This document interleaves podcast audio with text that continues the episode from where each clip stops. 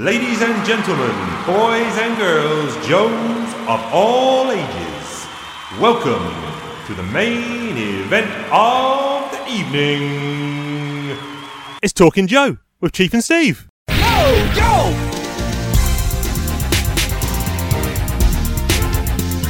Yo, Joe!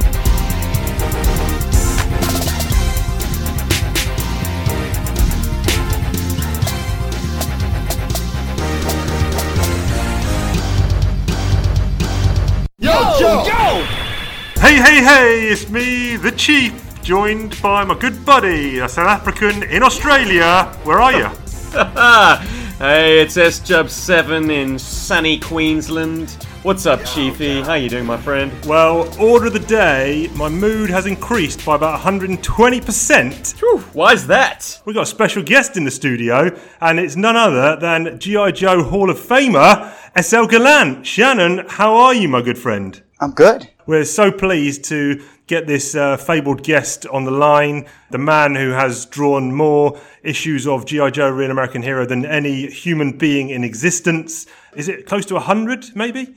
Oh, I think it's I think it's actually over that, but I Is it? It's over 100. Wowzers. Yes. So um, we are we are over the moon to have you on the show. And we will be discussing in uh, the comic talk section issues 212 to 215, Death of Snake Eyes. But uh, right up front, just Oh, want to. Chief, spoiler, dude. How could you say that? it's, it's written on the cover, man. Oh, Yeah, man. Yeah.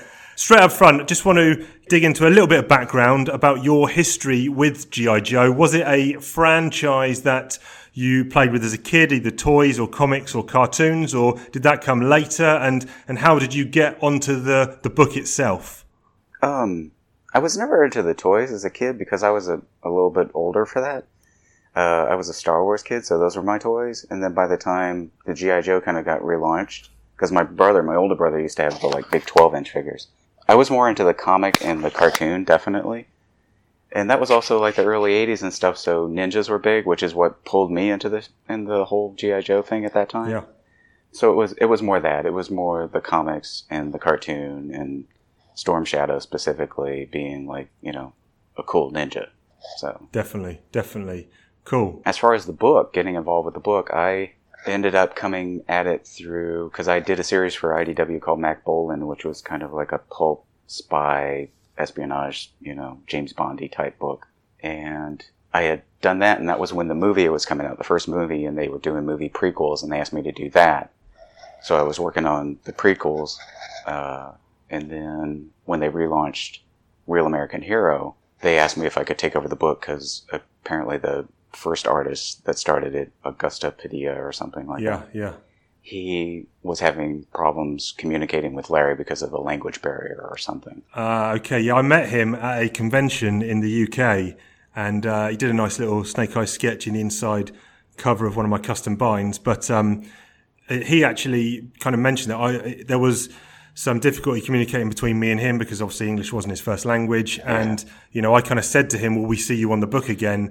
And he kind of indicated that the, the language barrier was was a barrier to him coming back on. So well, you know, I liked his work there, but uh, I, in a way, I'm kind of glad that the barrier was there because then we got you for so long. Oh, well, I don't want to take anybody's job, but I can't complain about the work. Yeah, yeah, excellent. Just briefly, I think you've mentioned this on other panels uh, previously or other interviews, but um, was there a specific thing that led to you coming off the book, and is it a, a possibility that we'll see you again? Well, originally what happened was is I, I was a huge Six Million Dollar Man fan as a kid. That was my first superhero. And Okay. there was talk about them doing the crossover, and I was practically begging to do it because I had tried to get onto the Bionic Man comic as a you know a normal book, just to draw it. Yeah. So the intent was my intent originally was I'd do the miniseries and then come back onto the book. Right? Well, apparently they decided to just kind of move on without me. All right. And I've done some covers. I, I, you know, I did a fill-in issue, so I don't, I don't know what's going to happen. I mean, they're they're kind of rotating through uh, Diaz and Robert Atkins and, Yeah, and yeah. a couple other guys. Yeah. I don't know. Maybe, maybe not. I don't. It's not something I'm against. Uh, Okay. We'll dig into more depth about, you know, um, processes of drawing the comic and relationships with editorial and Larry when we maybe dig into the issues themselves. That's fine. Um, but right about now, I think everyone here is quite hungry, so it's time for the snack police. Potato chips, crisps, biscuits and candy, washing them down with a whiskey or a brandy, chewy sweets, cookies, built around jerky, snacks running fair because we got them at our mercy. We're snackers, attackers, bad mother truckers and we're eating all the crackers, munchers, crunchers, knockout snacks like we're heavyweight punchers. The snack police are in the his house. So I have got a snack. What about you two fellas? I know S Jubs has got one. Did you manage, Shannon, to uh, pop down to the local grocery store and uh, purloin some snacks? I did, Excellent. But they're they're Japanese. I hope that qualifies. Well, anything qualifies on this show, so that's all good. And in fact, just before we went on air, we were talking snacks, me and Steve, and um, I had forgotten that the segment was supposed to be snacks that you've never had before. Now, fortunately, I think all the snacks that I've had, I've never had before, and um, Bullshit. oh, well, apart from the apart from the cake, the chocolate cake, yes, I have had chocolate cake before. and some of Chocolate cake, quinoa, corn nibs, or whatever they were. Your, uh, the thing that you barrel through like like twelve Right. packets. Come on, Right, so maybe I have had some of these snacks before, but I've definitely got one. Sam! Um, I'm going to kick us off this week, and then we'll let Shannon go second. So I have a packet of Raimut Palechza Kukrdasikamanej. I butchered that. I think that's Polish, but I'm not, no one knows for sure. sounded Japanese. These are these are massive puffed corn sticks. I'm going to open them up. I've got no idea. They are like giant whatsits. I'm going to have a go. Yeah, they are like just put a piece of polystyrene. You know, you know, you, you get those polystyrene bits in your packaging to keep it all from breaking. Mm. It- it's Packing like those. peanuts, yeah. Packing peanuts, except they're yellow instead of white. Are they, are they like the biodegradable packing peanuts that if you like wet them down, they turn into mush? Yeah, yeah. So I will not be eating the rest of this packet. That's two thumbs down. oh shit! All right, I will. What a waste. I'll, I'll finish as much as I can. Just, finish just save them for when you're drunk, because then everything tastes the same anyway. Yeah. What I do have though to wash it down with is a can of Old Jamaica grape soda, sparkling grape flavour soft drink, and um, it does definitely look like some of the Dreadnoks would drink. So. This, uh, a, a drink is not a requirement for this show, but because it was grape soda, we had a special guest on. I thought I'll push the um, boat out and let's have a go. Oh yeah, that is grapey. It is sodery. It is just what you want to wash down the taste of this. Of this, I'm not going to pronounce it again. This uh, corn snack thing, but I, I that's don't me. think you pronounced it the first time, did you? Touche. Yes, um, no, you're right. That's uh, two thumbs down for the uh, the wet, the wet kind of corn packing thing, and two thumbs up for the grape soda. Shannon, uh, you've got a Japanese snack for us. Uh, tell us more about it. Um, okay, I will admit I have had these before.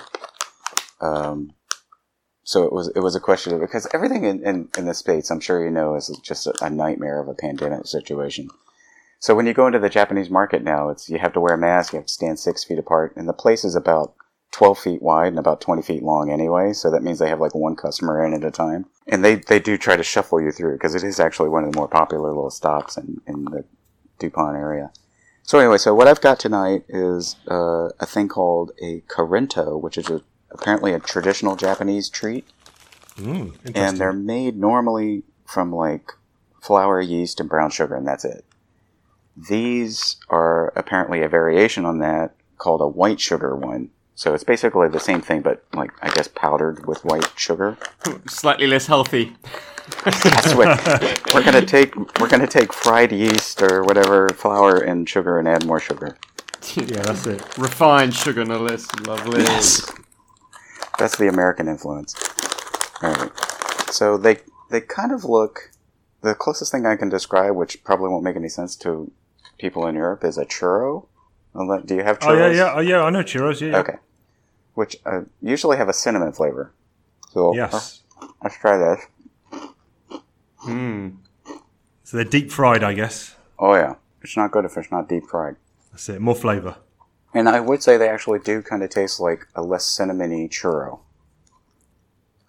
So I. Sounds like sounds like thumbs up. I would give them. A, well, I've had them before. I admit, I, I would give them a thumbs up. They're great snack food, but you probably don't want to finish the whole bag, even though it's not that big. Just I the would- grease alone would probably cardi- you know, clog up a cardiac artery. I would trade the whole pack of those for a whole pack of my um, Pachnischte Curry Yeah, don't do that again. Yeah. In a heartbeat. So, hi, these are good. Good, good, good. And S Jubs, uh, what are you rocking? Chief, this has been mentioned on Talking Joe before by the British contingent of the podcast. I think Ben might have brought them up. But a Jaffa cake. I've Ah, never had a Jaffa Jaffa cakes. cake before. Okay. Okay, how? It says 10 spongy cakes covered in dark chocolate with that squidgy orangey center. Sounds a lot more like chocolate than a biscuit, but either way, it's, I believe, a tea time snack in the UK, correct? Yeah, kind of like kind of like a, a sweet treat, kind of maybe with your tea. I, I don't know if I mentioned this before when Jaffa cakes came up in conversation, but I had a friend of mine who tried the Jaffa cake diet, which he invented, and because you're allowed, you're allowed because the daily recommended um, fat uh, sugar is it no sh- something's 90 grams a day. What does that be? That would be. Um, saturated fat, I think. Uh, no, not saturated fat, just fat is 90 grams a day recommended allowance. And each Jaffa cake contains one gram of fat. So he figured he could eat 90 Jaffa cakes a day. and fair enough, that, that would put him on his recommended fat content. But I think that would take him way over his sugar content for the day. I think he lasted one day on that diet And ended up with type 2 diabetes. and ended up with type 2 diabetes, yeah. Well, I've ripped open the packet and pulled out the tray, and I must say, on first inspection, the chocolate looks very subpar, and the overall size of the thing is a little underwhelming, but the proof of the pudding is in the eating. I've just got to look at the brand because in the UK you would only want to be eating a, a McVitie's Jaffa cake. Yeah. That's the Oh, only one you want. shit. Well, I've got Jacob's. Okay, dear. right. Okay, but still a well-known brand. yeah. Alright, alright, here we go. Oh, a lot softer than I thought. I thought the, the, the biscuit itself would have some snap to it. Oh it's just no! a sponge. Come on, man. It's the cake bit. Yeah. Hmm. Okay. Now, I don't have the best sense of taste anyway, but I really wish there was more citrus to it. But um, Yes. Good dark shout. chocolate and an orange always go well together. Although I find it's a it's an acquired taste. As a child, I hated it. Now, as an adult, I'm like I'm all about that shit. So I guess this gets one thumb up. Not what I was expecting. I expected more Hmm. biscuit, but uh, yeah, I guess to a hungry man, tea tea is served. See, I haven't I haven't had Jaffa cakes in a long time. I, I can't remember. Is the orange that synthetic tasting orange, or is it like a proper? Oh hell orange? yeah! It's like a, a jelly candy orange. It's yeah, no, Oh. very very divorced from like a real pulpy orange. orange. Yeah, man, mm, ain't gonna get no vitamin C out of these bad boys. Every time we have a guest on, one of these things pops up. It's a GI Joe pop quiz, pop quiz. It's a GI Joe ah. pop quiz, pop quiz. Question gonna fail miserably. one. You've had a mysterious envelope come through the door. You open it up. There's a letter inside, ah. handwritten. It says, "What you doing this Sunday afternoon? Why don't you come along to a barbecue?" And it gives you an address below. So you pop along to Broca Beach, and there it is. A barbecue is raging along. But now you have to make a choice. What do you choose to eat? Do you have Cobra Commander's pork chop, Dusty's grilled salamander, or Dr. Mindbender's croc burger? Oh, I'm, I'm not gonna win. Uh, well, I don't know if any of them are winning choices. Uh, Cobra Commander's pork chop, Dusty's grilled salamander, or Dr. Mindbender's croc burger. The only loser is the vegan. Yeah. Yeah, true. Bazooka's green salad. Well, I only trust Dusty, but I, I think I'm gonna go with the commander one. Cobra Commander's pork chop. Yeah, you think he knows how to uh, cook up a nice pork chop? Well, it's just harder to screw that up. I'm not gonna try salamander, and God knows what Doctor Mindbender put in his stuff. Okay, let's put a tick there. And uh, against Cobra Commander's pork chop, we'll see if we can make that happen in reality. Um, No, no, no. but right now, it's time to talk about some comics. It's time for Comic Talk. Boom. It's comic talk, it's comic talk, baby. Chief and Steve discussing like crazy. Larry Hama riding these bad boys, making sense of the wackiest toys. Listen as we talk about story arcs, making noise louder than Junkyard Box, talking about character motivations and all the various G.I. Joe fun locations. Okay, so uh, as previously mentioned, we are going to be taking a look at issues 212 to 215, uh, which is the death of Snake Eyes. And you are correct, S Jubs. I thought it was just on the inside cover, but now I'm looking at the issues and it is on the outside cover. And uh, first off the bat, this is obviously a comic marketing ploy to sell more issues. Um, I guess because would it not have been better as a surprise in the in the issues themselves? What's your thoughts on that, Shannon? Uh, I I have to plead the fifth. I can't say that we specifically had a reason to kill off the most popular character ever in the history of GI Joe just to sell more books. Who would do that? that would be and of unethical. course, and of course, if you don't advertise it on the front cover, then you know where you're going to get your sales bump from. Well, we, we didn't want to, you know, scare people. You didn't want to cause a nationwide panic. How did Larry broach the subject to you, Shannon? Like, did he call you up, send you an email? Like, this is where I think we've we've got to take this book. Uh, actually, I will openly admit that Larry and I have had a conversation once. Really? Um, Wow. Yeah, Larry and I didn't communicate much, much during the course of my book, uh, on my run on the book. Uh, Larry kind of works off in his little cave and pops his head up every now and then, drops a script in your lap, and then leaves. and then and then feedback on your issues. You know, there's countless stories of him being a stickler for especially correct correct guns and armament. Um, and that was have you seen an incorrect gun in Mr. Gallant's artwork? No, I haven't. That's what I'm saying. You know, I you know I, I think you know this is this is primo stuff on the, on the art front, no doubt. and Shannon, you've either been grilled within an inch of your life or you have worked your craft to utter perfection because starting with the hardware and just spiraling out into everything, like, may I just be putting it on the record at this point that your technical accuracy, your proportions, line work, it is on point, buddy. Yeah, Oh, and and Steve you. Steve is the resident toy expert, and he It every shocks week me to every hear week that you don't have a comments, full collection of the toys to hand Yeah. because, like, the specific geometry of these vehicles that don't exist in the real world to a toy fanatic like me who, like, I I know the feel of these plastic toys, you know, like like the back of my hand. Like they are intimately known to me. To see them replicated in art. How intimately are you? Uh, Oh man, I, I'm running my hand all over my tomahawk oh, as God, we speak. No. Okay, okay, I, I, I'm gonna jump right to the the punch. The Ollie stand sequence where we see the underside of the tomahawk, I don't think has ever been reproduced in artwork uh, before or since, and you nailed it. Well, you actually mentioned exact Shannon on a Twitter on a on a Twitter post. You mentioned that the underside of vehicles, if Yeah. you didn't obviously have them to hand, was the most difficult part to, to reference. Obviously, Yeah, Case they in are. point. It is. Yeah. You nailed it, buddy. Even down to the little thumb wheel, which activates the winch. Unbelievable. and that's the thing is is when I when I first came on the book, because of the problems with Padilla, because of the language thing, the editor at the time told me, "Look, Larry is very specific about weaponry, so that's something you got to get right. Like if he says whatever gun, use that gun. Don't deviate from that." And so I tried very often to try and get every detail on the gun right. There was only one time that Larry made me change a gun, and that was because he hadn't actually indicated what kind of gun he wanted in the script, and so I put one in. And he was like, "Oh, that's not high enough caliber. It's not going to go through that window. You got to change that." and so I went back and changed it.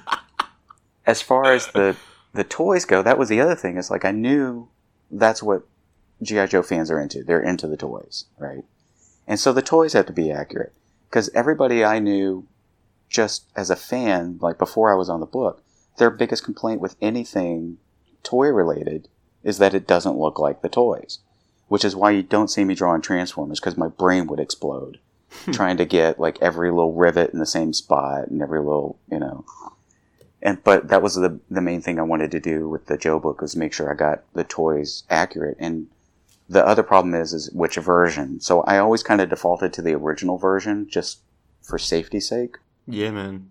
But yeah, that underside shot, I because I don't own the toys, most of them. That's the hard shot to find. So you, you end up going down the rabbit hole for hours looking for that one guy that posted a picture of the bottom side of it on an eBay account. You know, Amazing how eBay does come to our rescue in terms of sourcing images. Yeah, Oh, it's yeah. funny. It's the plethora of pictures of toys. uh, but yeah. once again, doff of the hat to you, sir. I've uh, on record said it a number of times that like this guy must have an insane toy collection. Yeah, you Nope. say it every week. He's you just- say it every week. So yeah. Yeah, yeah, pretty much. He's just extremely good at what he does. So your your attention to detail and the the hours, the the lifetime that you've spent perfecting everything, it's it's it's appreciated. well, a I lot. appreciate that. Thank you. Yeah. Um, when just before we dig into the, the meat in inside, not the, the meat of the croc burger, but the meat inside the covers of these issues, um, just looking at the, the covers and talking about the covers in general, um, is that a case of Larry does the pencils and then you know you, you're effectively fleshing out that, or do you ever get to suggest a cover to Larry? Larry was doing those sketch covers for a long time. I don't know if you guys got him over there or not. Yeah, yeah, but they were doing variants where he would do a sketch and then I would do a fleshed out version. And that's it. At first, it started out I was doing my own. Like the the first cover I think I did was the Baroness on a on the rug. That one? yeah. The, was it Frostbite? I can't remember. It was one of the Joes. Like it was basically his uniform. yeah. And then later on, they started having Larry do the sketch cover, so I was following Larry's. And then he kind of decided he didn't want to do that anymore. And so then I started doing the covers on my own again. And I think for this run, it was just my suggestions to the editor. Larry is kind of like people think he controls the book in, in a lot of ways, and in a lot of ways he does, and in a lot of ways he doesn't. Basically, the script is what he is in control of. Like you, you basically don't question Larry when it comes to the script. But as far as like the actual production of the rest of the book, he he's kind of hands off because it's I've done my job, I've written it, I'm done with it. Right. Okay. On to the next one. Yeah, He did do a sketch for issue 213, which you then completed. And that was the um, the death skull head peering over the chessboard with Yeah, yeah. Serpentor on the one side and Snake Eyes, Scarlett, and Roadblock on the other. Yeah, and, Fantastic, and two one two as well. Oh, all right. Was there a Yeah, sketch I'm, I'm looking well? at it. I've got the retailer incentive cover here. Yeah, yeah.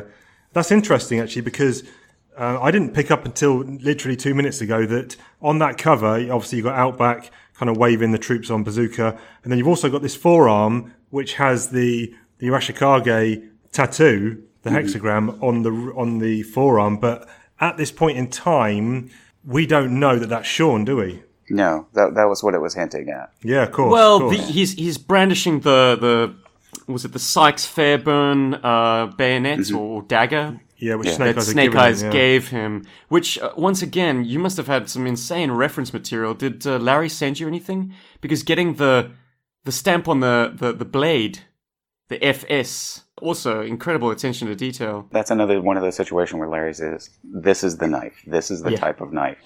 And one thing that guys that are into guns and knives do is post a lot of pictures of their collections. I see.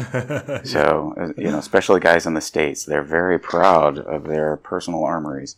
Plenty of source material there. Yes. Yes, yes. You say you don't draw Transformers, but you know, come on, you there's a there's Jetfire here for a start, isn't there?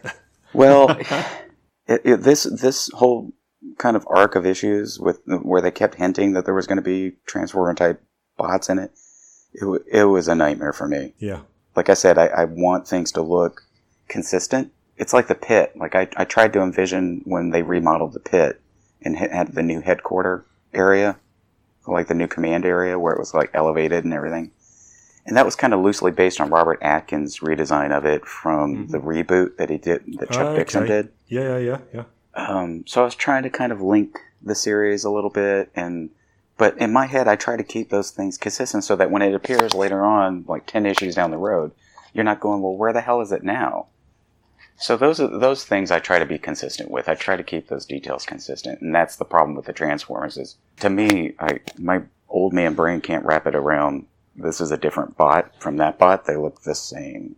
yeah, It's not like the Joe vehicles, which look totally different. So. yeah. And you're also having to deal in this arc, especially the first couple of issues, having to deal with lots of different uniform troops. So you know, we've got the Red Shadows, we've got the Blue Ninjas. There's multiple different types of Viper. So you know, that's got your work cut out for you just there. You know, maintaining the consistency of all these different troop types. Yeah, you you guys need to post more pictures of the Red Shadow stuff. Th- those were the things that were hard to find. Oh right, okay, yeah, yeah.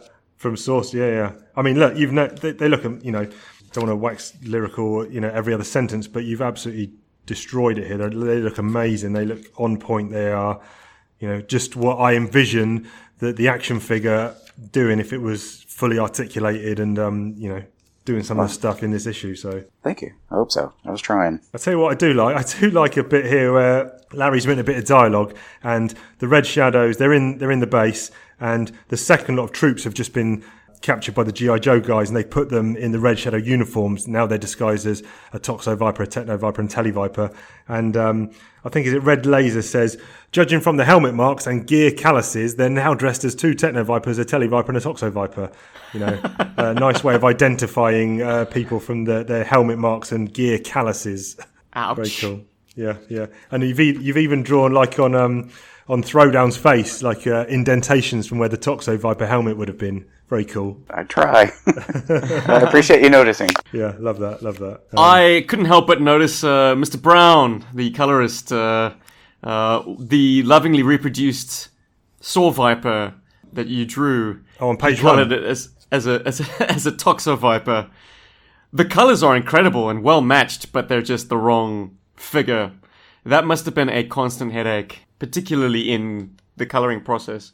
Yeah, obviously, quick shout out to uh, Brian Shearer on inks and Jay Brown on colours and Tom Lang on letters as well. But um, but yeah, yeah, I, I had that on my notes. Uh, Saw Viper page one. He's got kind of the, the purple and green with the with the red gloves and the red trimmings around the helmet. And um, I didn't know because because you know, Forgive us, Shannon, if this means absolutely nothing to Oh you. no, at this no, that's fine. But this is a bit, bit of background for, for Shannon. Uh, like I said earlier, Steve is the resident toy expert, pretty much knows everything. I am not that versed, well versed in the toys uh, or the or the cartoons, but was just you know in the UK, grew up reading Action Force and GI Joe when I could get it. So I was very much a comic based guy.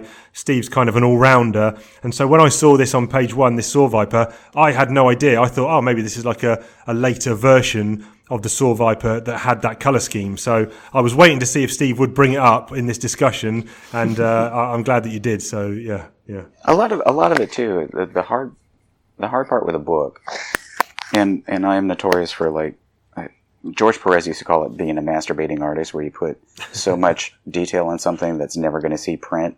It's going to be hidden by a word balloon, or it's not going to get inked fully, or whatever. Yeah. And I'm notorious for putting too much detail on a page. Like Brian actually wrote. He'll, he would send me fake pages with like extra notes on them. And I think in one scene where Duke shows up uh, in one of the issues, there's no backgrounds. And Brian literally was like sending me pages of notes saying, thank you for no backgrounds. Thank you for no backgrounds. you know? But that's the thing is, you know, Larry kind of takes his time on the script. And then as a penciler, I take my time on the script. Brian takes his time on the book. And then the last guys, you know, their, their time crunch keeps getting smaller and smaller and smaller Yeah, of course. you know so for the color sometimes it's just a nightmare um, for a while we were doing two books a month for Yeah, wow. whatever reason and so it was literally just crank it out get it out the door so sometimes that's how a lot of that stuff happens it's not because someone didn't care it's just because you you grab something you go oh that looks like the toy and it may be a low res thing and you've, you've got the wrong thing and you're just picking colors Yeah. We, we, we, we had some questions uh, from some of the listeners actually. This Mark Seddon had this question about deadlines himself, saying, you know, reportedly Larry sometimes is quite tight or quite late with delivering scripts. So was there ever points where you start get a sweat on, where you start thinking, come on, Larry, I need this script? And what, what's the, because your work is, like you said, super, you know, detailed and accurate, and that must take time. But you never seemed to miss an issue. You were, you know, there was no delays to the book, and even when you were double shipping, you know, how much time would you need to deliver the 22 pages or whatever it is of storyline? Um, at what point do you start thinking, oh shit, I am up against it now? Well, that was that was one of the things. Is early on in the book, like for I guess the first half of my run, I was uh, doing a page a day, which is standard in the industry for for the states anyway. But because of Larry and the way he works, and Larry likes to kind of take his time and put everything together, you might get the script late. And the problem I was running into is guys that we would bring in to do fill-ins, they would be penciling a book when I was already penciling the book behind it. And if they hadn't gotten to the pages that I needed to reference, I was there was a disconnect, you know, and I hated things not matching up.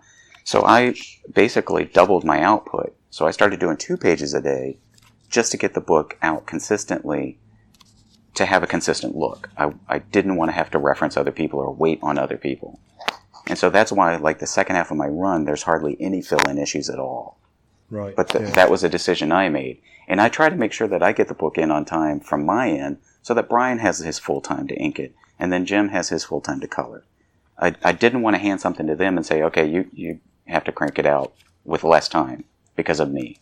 Yeah. So did you have more conversations or more to do with further chains down, you know, with colours and inks and things rather than you did with Larry, or was there really not much talking between any of you? We didn't really talk to Larry that much. Brian, if you if you get him on the show, he's a funny guy. He's notorious for saying that every time he meets Larry, which has been multiple times, Larry's like, uh, "Who are you again?" Because he Larry just you know doesn't register. I talk to Brian probably more than anybody because Brian may email or, or text and go, well, "What is the thing on you know page eight, panel four? Right. What's he holding?" Uh, and I may send him the reference that I used, or just say, "Oh, it's that old Coleco game, football." You know, just reference that. Okay. But Larry was the guy I probably talked. I mean, uh, Brian was the guy I probably talked to the most. Jim, occasionally I would send color references to, but that was more for like Easter egg stuff. Right. Okay. Yeah. Yeah. Which you put quite a few in. You know, if the eagle-eyed uh, readers were paying attention, then they'd find quite a lot of nice little nuggets in your work. I think. Yeah, and sometimes I thought they were obvious, and Jim would color it t- something totally different. Like, oh, it was supposed to be the TV Captain America van. It's supposed to be blue, not yellow, or whatever he Yeah. would make it. And I'd be like, ah, those that get it will get it. Yeah, very cool, very cool. Um, I'm just uh, flicking through the pages of this issue. I'm not too sure what the 3D printer added to this issue.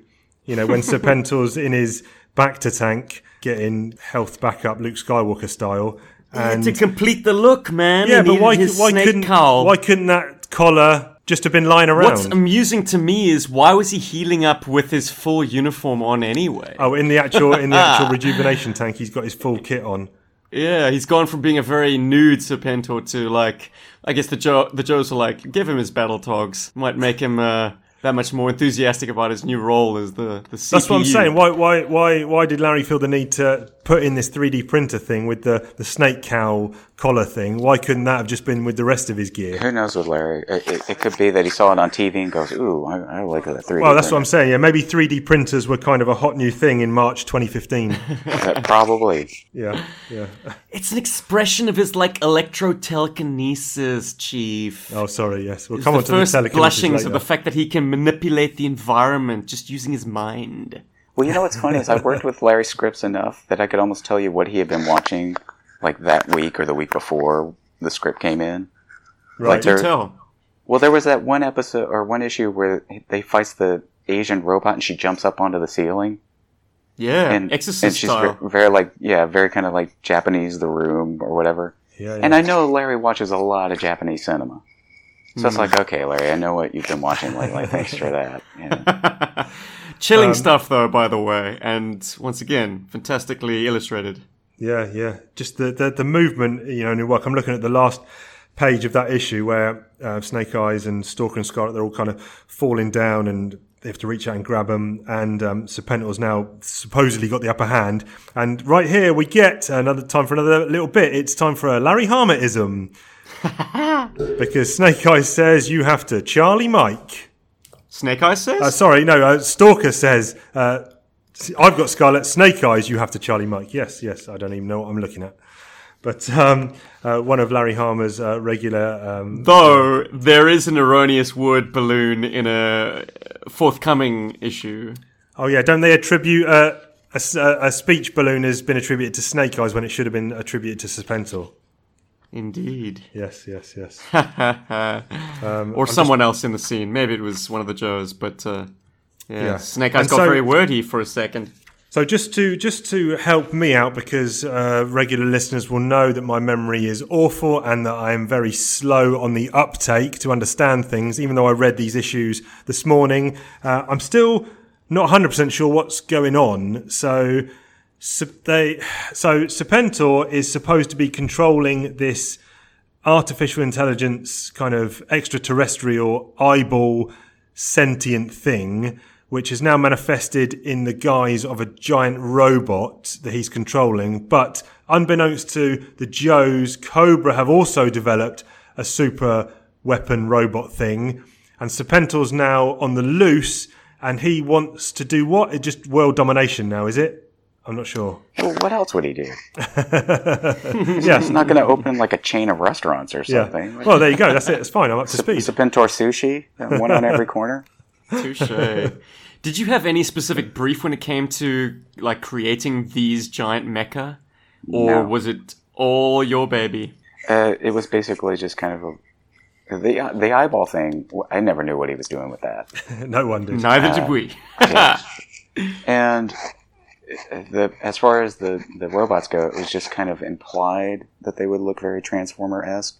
okay.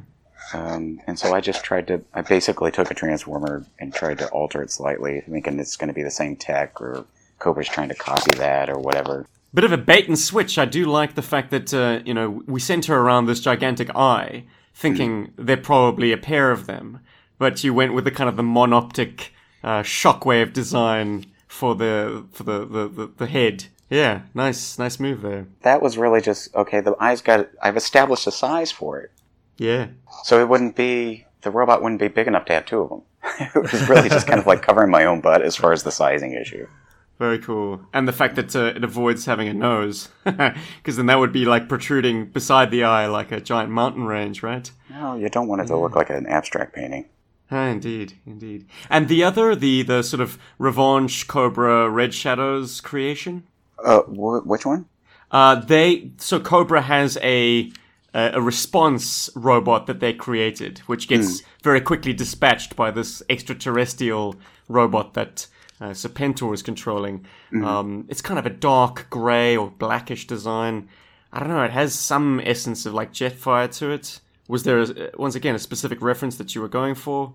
No, it's, it's basically I, here's the one Transformer toy I have, and I'm going to draw that, and I'm going to change bits and try and make it look like a generic Transformers toy. It's a transformer I would love to own. It's a cool looking bot, man. Yeah, Wow. yeah. There's, there's a We, we try. Um, there's there's quite a lot of intrigue going on here uh, in these issues. Uh, one of which is kind of understated when compared to the the Snake Eyes Sean um, kind of following a similar path plot point, but it's Red Laser. Um, Red Laser's kind of referenced early on by Black Major as someone we can't let be captured or harmed. Red Laser has their helmet. They have their helmet on for all of these issues. So even by the end of this storyline, I don't think the reveal is there. Now I have read these uh, and multiple issues past that, but only when they came out. And again, I can't remember who actually is underneath that helmet for the Red Laser, but it's hinted at as being someone important. Um, for, for the sake of my own sanity, rather than spoiling it for me, does that get resolved? Who is under that helmet? Just a yes or no will do. I have no idea. It's it's one of those things like Larry could reference it later, and it could be somebody completely different in his head. Right. Okay. So he may use red laser, but whoever he wrote in as being the person that wore the helmet, it could be totally different. okay, I didn't know if it was in the next couple of issues where. No. Uh, okay. I, right, I know that we have one of the characters show up later in like a um, Asian underground base, Right. like a, like in a, a Southeast Asia kind of Okay. Headquarters. And there's a guy in that that's not covered, and he's a red shell, but I, I don't oh. know. I can't remember if that's Laser Blaster. Because there is there is one point in here where Red Laser does actually speak Japanese, or someone is saying something in Japanese, that would and be they, him they, later they interpret it, yeah, yeah, Yeah. into English. That would be him later on. Well, Chief, you'd be hard pressed to find a issue of Battle Action Force where it's not referenced that Red Laser is in fact Japanese. They really play that note pretty hard in that comic. yeah, yeah.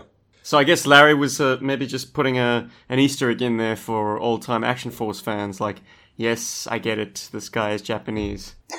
Probably. Yeah, yeah. And and the other bit of intrigue, the the main bit of intrigue is the parallel path that Sean takes in becoming Snake Eyes.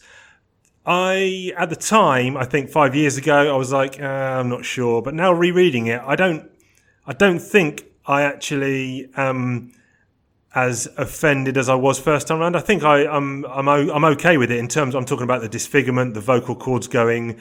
it was it at the time. I thought that's just way too close to you know mirroring Snake Eyes, but um, now uh, no, you know, you know, I, I, I quite like it now. I think. I think it was Larry's kind of solution for okay, I got to kill Snake Eyes, but I want to have Snake Eyes. Yeah, yeah. You know what I mean? It's like you know, Caesar's dead, long live Caesar, or whatever kind of situation. And it would have been weird if someone else else pulled on that that kind of commando uniform and looked like Snake Eyes, but was talking. That wouldn't have sat well, I don't think, or gelled or been expected. So how else do you have the character not speak?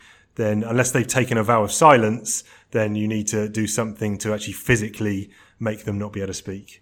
Well, plus you have a character that was established in the original series, so there's a connection for Yeah. the for the fans in a lot of way. I mean, it's it's kind of like when um, the Falcon took over for Captain America.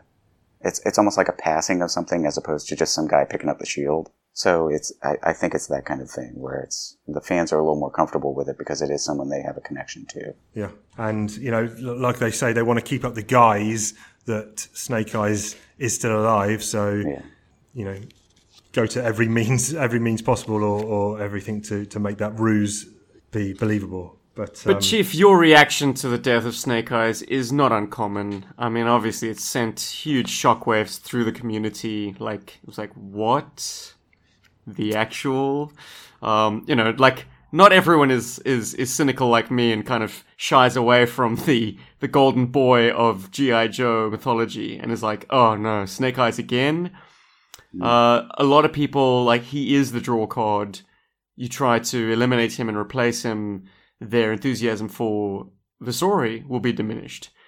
But Yeah. just like you, rereading this story, uh, it's handled in such a way that it kind of we needed this. We needed a, a, a world without Snake Eyes, if if for no other reason than to finally know what that would would would be like, and what that would mean. And it gave us one of the most poignant issues, I'd say, in recent memory. yeah. My biggest concern, though, is, is as a germaphobe, you, you just came out of a flaming thing, your head's on fire, and you put on someone else's sweaty mask. Uh, the word infection mean anything? No. I just, I, okay. Uh, dude, at this point, Sean Collins is nigh invulnerable, and I'll tell you why. The Toxo Viper file card bangs on for a good chunk of its uh, text about how that suit is basically built by the lowest bidder. It is the cheapest form of protection anyone can ever wear in a hazardous environment. For it to have gone into outer space and then survived re-entry, yeah, man, this this guy's uh, not afraid of a few germs. Let me just say. Yeah. Two bits around this period of the comic that I read, one I like and one I don't particularly like. One, I love the fact that you've drawn little fangs on Serpentor. Very cool. Very cool. That kind of harkens back to, I think, his original appearance. We chatted on the show last week about this, didn't we, Steve? Or was it Yeah, I think w- were you referencing Rod Whigham's uh, run on Joe uh, Yeah. and the sort of Serpentor's initial creation? Yeah, yeah. Uh, at that point, Yeah, and that's probably the references that I was using on it. wonderful. It's something that is often overlooked, but yeah, it's almost as if there is some kind of serpent-like DNA that kind of got snuck in there somehow. Maybe Yeah. in a very kind of Curt Connors, the lizard sense. Dr. Mindbender was like, hmm, let's give this guy Yeah. some additional resilience. Here's, a, here's an admission for you. Back, this is before I'd seen the cartoon or anything, I only read the comic. I used to call him Serpentor. Examot. yeah, Examot and Serpentor. Uh, you know what? Larry Hama himself has been quoted as saying, "Don't criticize a person's pronunciation. It means that they learnt words through reading." So Yeah, there you go. nice. Drops There the go. mic, man. Um, one thing I wasn't overly pleased about Larry, one of bits, Larry's bit of dialogue here is when uh, Serpentor is beaten up on um, Snake Eyes, and Duke says to Scarlett, "Stand down, Scarlett. Joe and I have got this." I thought it was a bit insulting to Scarlett. Or, or is it more that she's got a personal involvement here and he doesn't want that to cloud not her judgment but her combat ability? I'll save comment on this for when we get to one of the later issues. Okay. Remi- re- ask me again at this about that. Okay. All right. Oh, interesting. Ooh. Interesting. uh, doesn't he say stand down? Is this because he's about to throw that grenade? No, he's pulled a he's pulled a shooter on Oh, right, him and yeah, Joe, yeah, and then Joe throws his gun at, at him, um, and then he gets the grenade out later. But um, Yeah, it felt a little bit like kind of male chauvinism there, but um, anyway, we'll we'll check out Shannon's response to that later. The next issue we come to is, I guess, would this be the second ever silent issue? No, the third. There was 21, there was 85, which was the SFX one, and then this one here, 214, is, is the third Real American Hero silent issue, I guess. What was the kind of direction here from Larry? Was it more detailed panel descriptions, or I mean, did, does he work in the Marvel style anyway, or how how in depth does Larry go on a, on a normal issue of, of Real American Hero in terms of um, what he gives you? He does write in the old Marvel style. It is very kind of like a synopsis of a page as opposed to panel one, panel two, panel three. And Larry kind of describes the it's a paragraph, and he basically says each sentence is a panel. Right. So it may be a six sentence paragraph or a five sentence paragraph.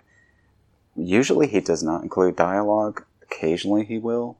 But most of that is he, he bases the dialogue on what he sees when he gets the artwork back. Got it. For this, he was he was kind of you know because it's a silent issue, it, it didn't really change how the script read. The only thing he was very adamant about was certain details or certain characters. Um, Brian and I refer to this as the Weepy Joe's issue, Right. and we've we've often talked about opening a bar called Weepy Joe's. Come cry in your beer.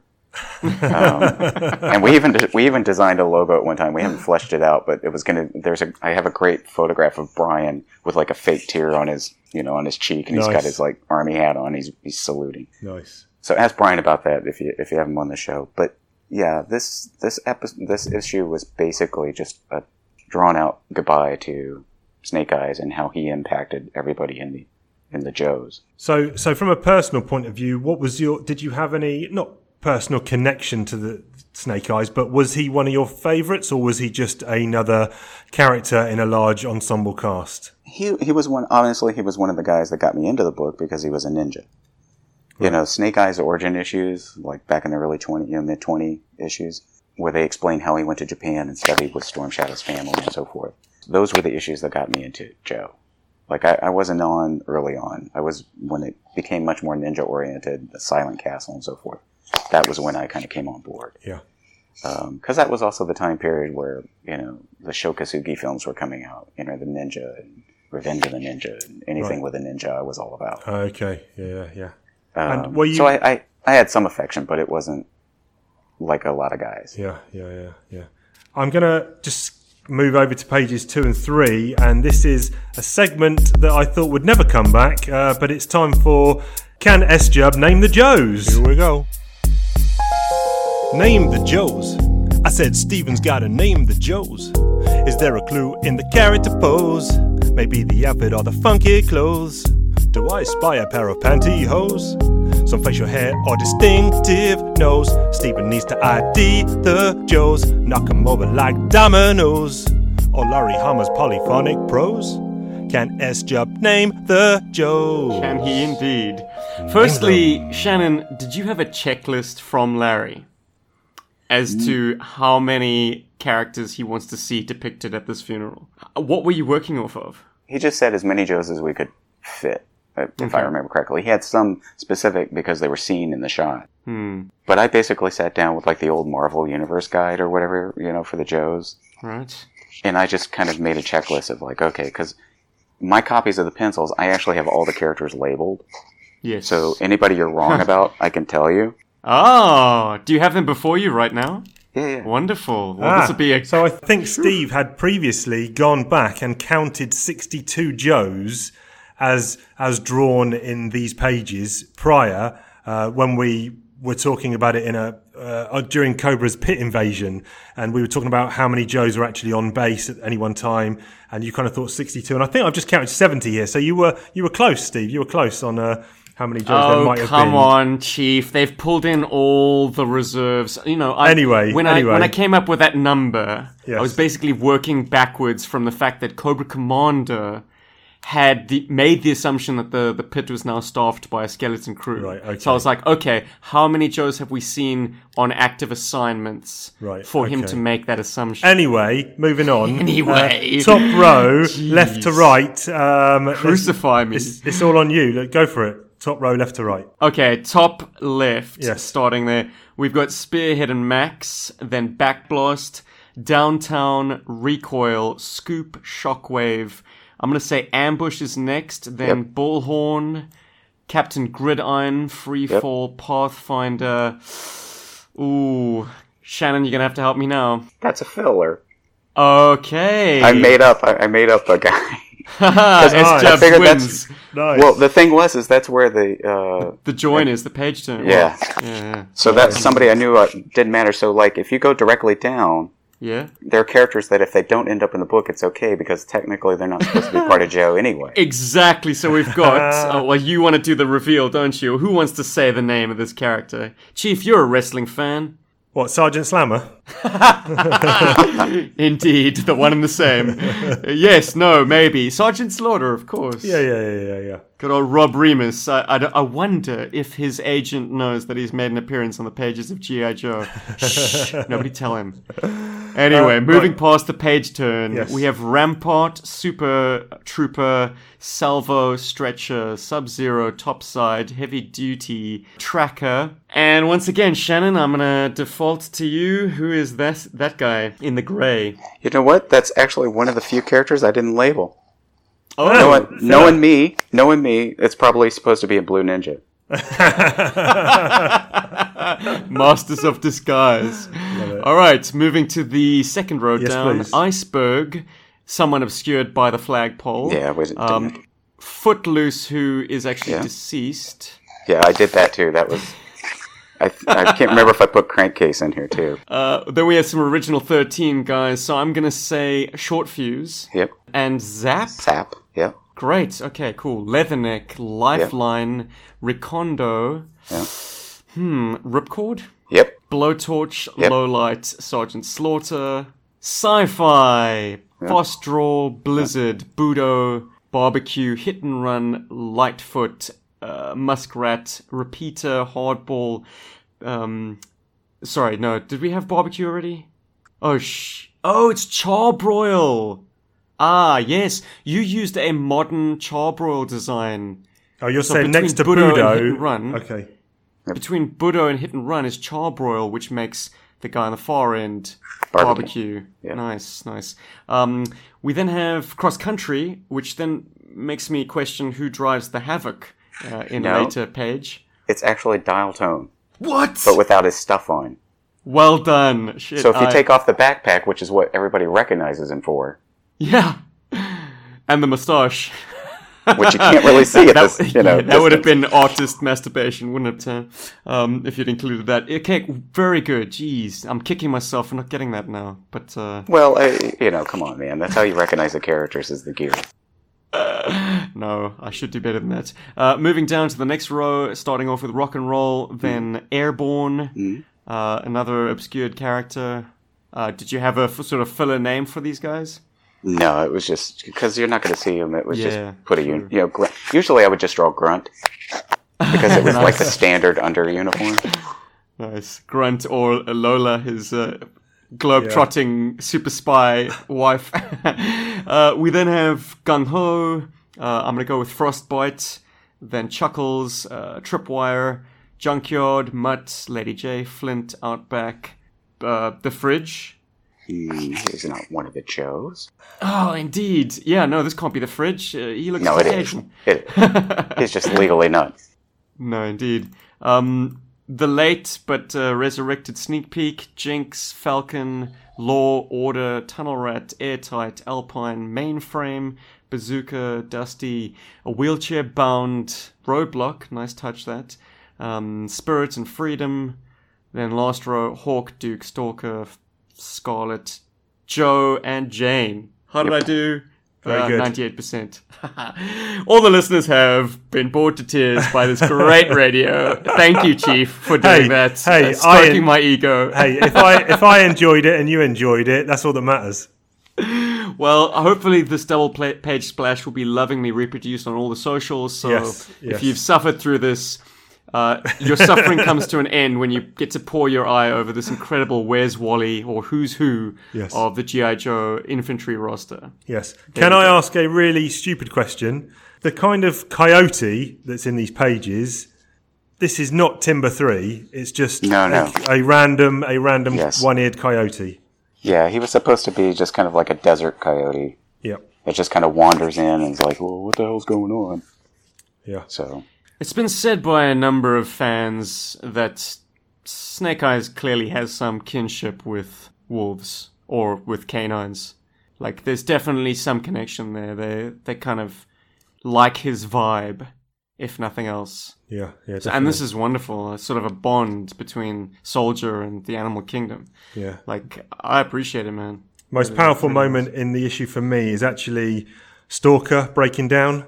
Um, it would have been very easy for that to be Scarlett, I think, to be the one who, you know, was overwhelmed by the situation. But here, it being Stalker, that was really, for me, it was like, wow, I didn't see that coming. And, you know, I can see the anguish on his face. It's, it's, it's, it's real. So, and see, this is what goes back to the thing I was talking about before. right.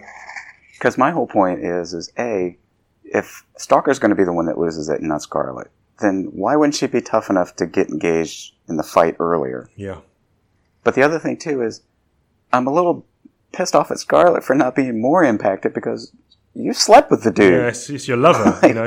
yeah, this isn't like some guy that you worked with that you're like, oh, okay, I feel bad.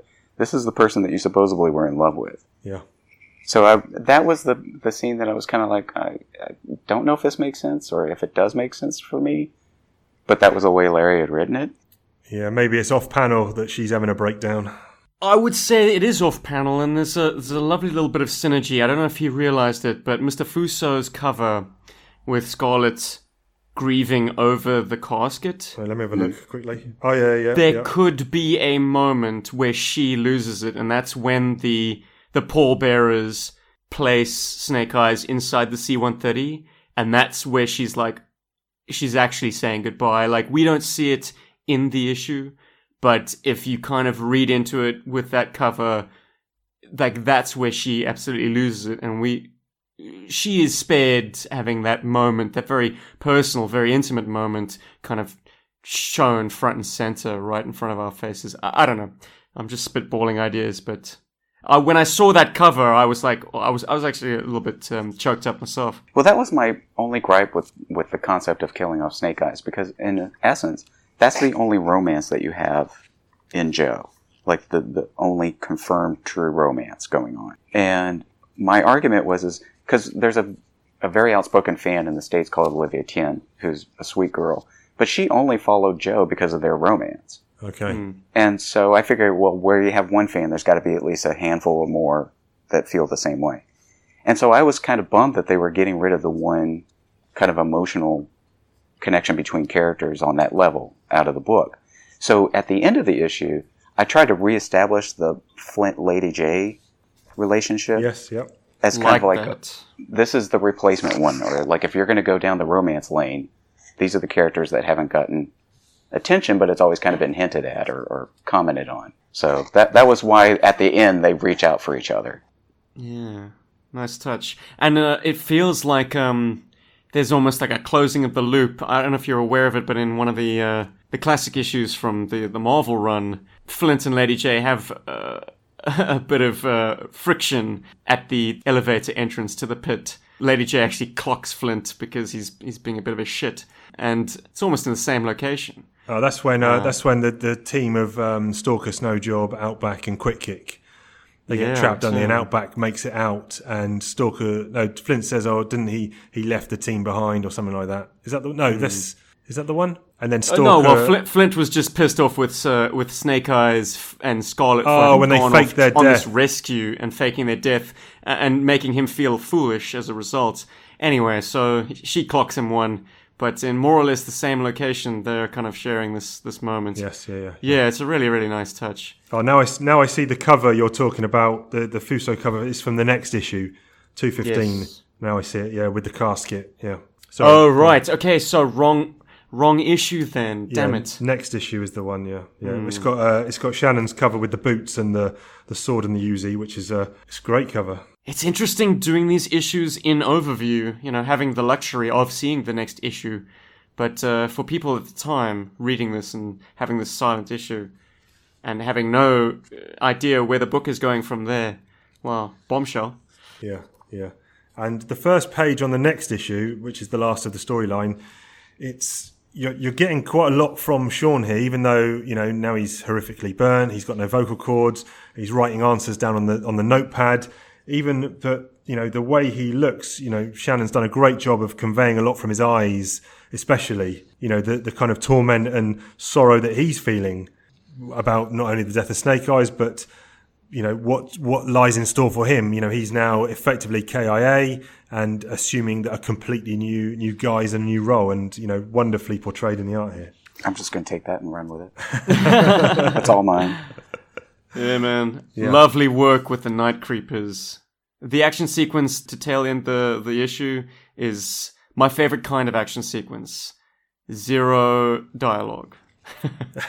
All too often in a, you know, once Larry gets the, you know, the book back, I, I see him kind of inserting extraneous banter between characters that are locked in combat. And it's very heavy on the ninjas. But to have this kind of night ops team silently dispatch these, you know, otherwise elite uh, Cobra ninjas, Yeah. that's wonderful work. Very man. violent, very violent here. As it should be, man. What's the, the muskrat's got the kind of entrenching tool, is it? And he's he's he's going to work. yeah, jeez. Was that in Larry's script that Muskrat, uh, you know, issued using a firearm and instead just went with a close quarters melee weapon? I'll, I'll almost guarantee it. I would have to go. I still have the scripts. I would have to go back and look, but yeah, most likely. Incredible. Um, is is this an Easter egg I've just spotted here? It's in the first few pages after Scarlett and Sean scene has, has cut away. We're now in the Cobra Silent Castle. Black Major's got some kind of iPad thingy or some kind of device, and I'm sure one of the things says "Danger Rodent," and then Baroness Spank something. Oh yeah, I yeah. can't make it out. yeah. That's actually. Remember, I was talking about the ColecoVision football thing. oh yes, yeah, yeah. so yeah. in the states, back in the '70s, that was like a very popular handheld LED game, right. and I'm sure they made like a, a European football equivalent. Yeah. But yeah, that that's what that was. Yeah, very cool. Well, One other thing I wanted to ask as well, we get a brief appearance by Firefly in the what's he in? He's in the ice cream truck. Mm. And oh, Thrum! I've just spotted Thrummond's ice cream. Is that John?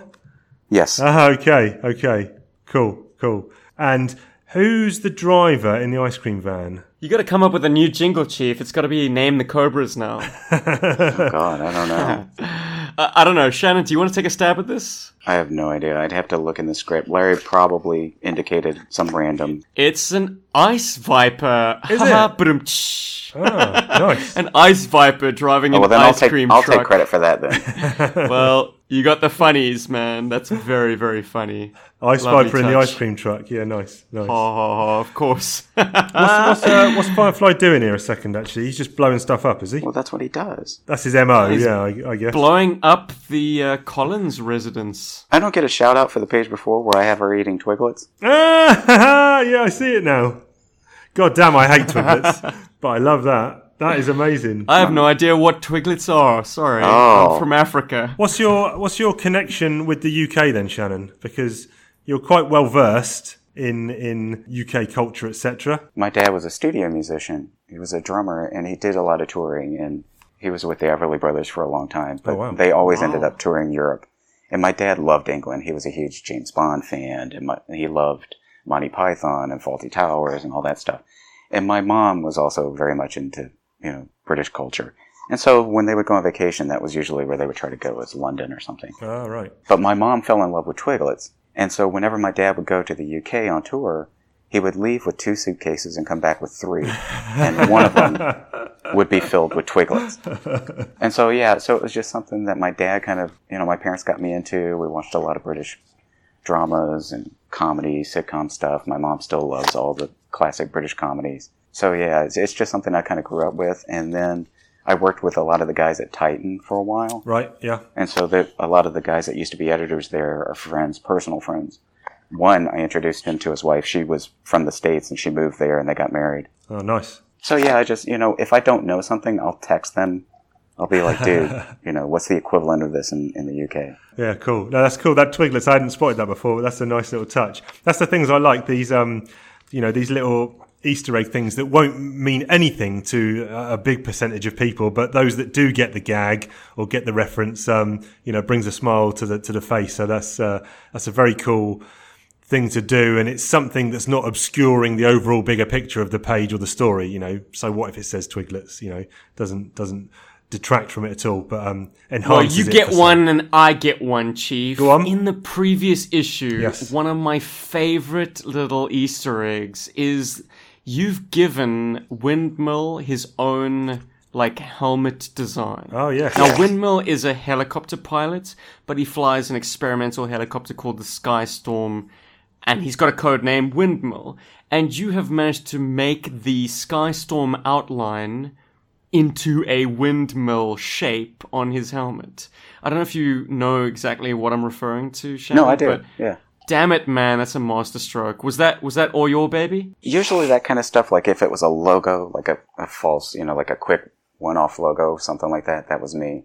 Only because of if you don't know the vehicle or something, because it's more obscure. I was just trying to like, okay, this is who it is. This is the because he's wearing a helmet with a visor. Like, how are you supposed to know who it is? Well, I'm a big fan of the Skystorm, and that is the first time I've seen that design, and I love it to bits. It's very clever. It actually looks like both the aircraft and an actual windmill. So, Yeah, mad props, buddy. Yeah, yeah, yeah.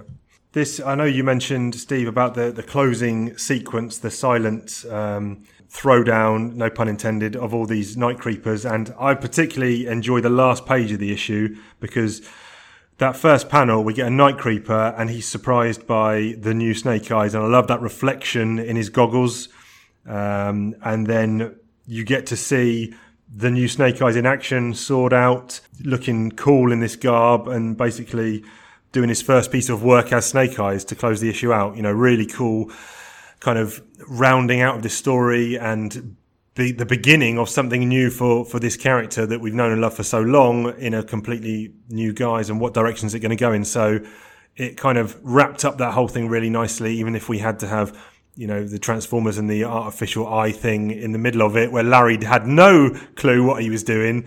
Um, supposedly writes one page at a time. I'm not overly convinced that he does that, but I'm sure he writes a little bit longer form. But um, yeah, overall, you know, I kind of enjoyed this this little four issue arc. I think it had loads of emotional beats in there, introduction of, of new characters and stuff. So you know, looking forward to moving on to the next issues. Actually, No doubt. yeah, You say uh, Snake Eyes is new guys, Chief, but You know, Uh-oh, actually, it's uh, Snake Eyes version Yeah. 59 from uh, 2012. Okay, here we go, smart ass. Well, maybe that is a segue into uh, Steve talks about toys. Steve talks about toys, ho ho. Steve talks about G.I. Joe. He talks about all the toys from the comic book and the animated show. Steve talks about toys. Steve talks about toys. Steve talks about toys. Steve talks about toys. What have you got for us this week? what else could we talk about other than Snake Eyes? Just to whet our appetites, I'm going to read his very, very first file card, just to keep it fresh in everyone's mind. Commando, codename Snake Eyes. File name, classified. Grade E5. Birthplace, classified. Primary specialty, infantry. Secondary specialty, hand to hand combat instructor. Snake Eyes is proficient in 12 different unarmed fighting systems karate, kung fu, jujitsu, and is highly skilled in the use of edged weapons. He has received extensive training in mountaineering, underwater demolitions, jungle, desert, and Arctic survival, and some form of holistic medicine. Qualified expert, all NATO and Warsaw Pact small arms. The man is a total mystery, but he's real good at his job. Heck, he's the best. Wow, I wonder who was quoted as uh, saying that. Hmm. Wolverine. someone who's got a bit of street cred. I, I I'm gonna I'm gonna throw my hat in the ring and say either Stalker or Rock and Roll. Yeah, maybe. Maybe. Maybe. I'd go with Stalker. I mean, he was obviously Yeah, distraught. sure. Though you did uh, show uh, a weeping rock and roll in uh, at the the funeral. Everybody so- was Everyone crying. It was the crying, Weeping man. Joes. yeah, but rock and roll got a great close up. Uh, I kind of wondered what that was all about. Like why rock and roll in particular? I suppose original thirteen. He had a long time with the Shadow Man. Yeah, yeah. Normally, at this point, Shannon, I would monologue for about 10 minutes about good some lord. or other specific version of this figure, with the occasional interjection from Chief as to whether or not he had the toy or what memories he might be able to, like, draw out of his, his, his memory, which he, by his own admission, is pretty shot. But oh, Then instead, I need a bathroom break. No, you're not going to get off the, the hook that easily.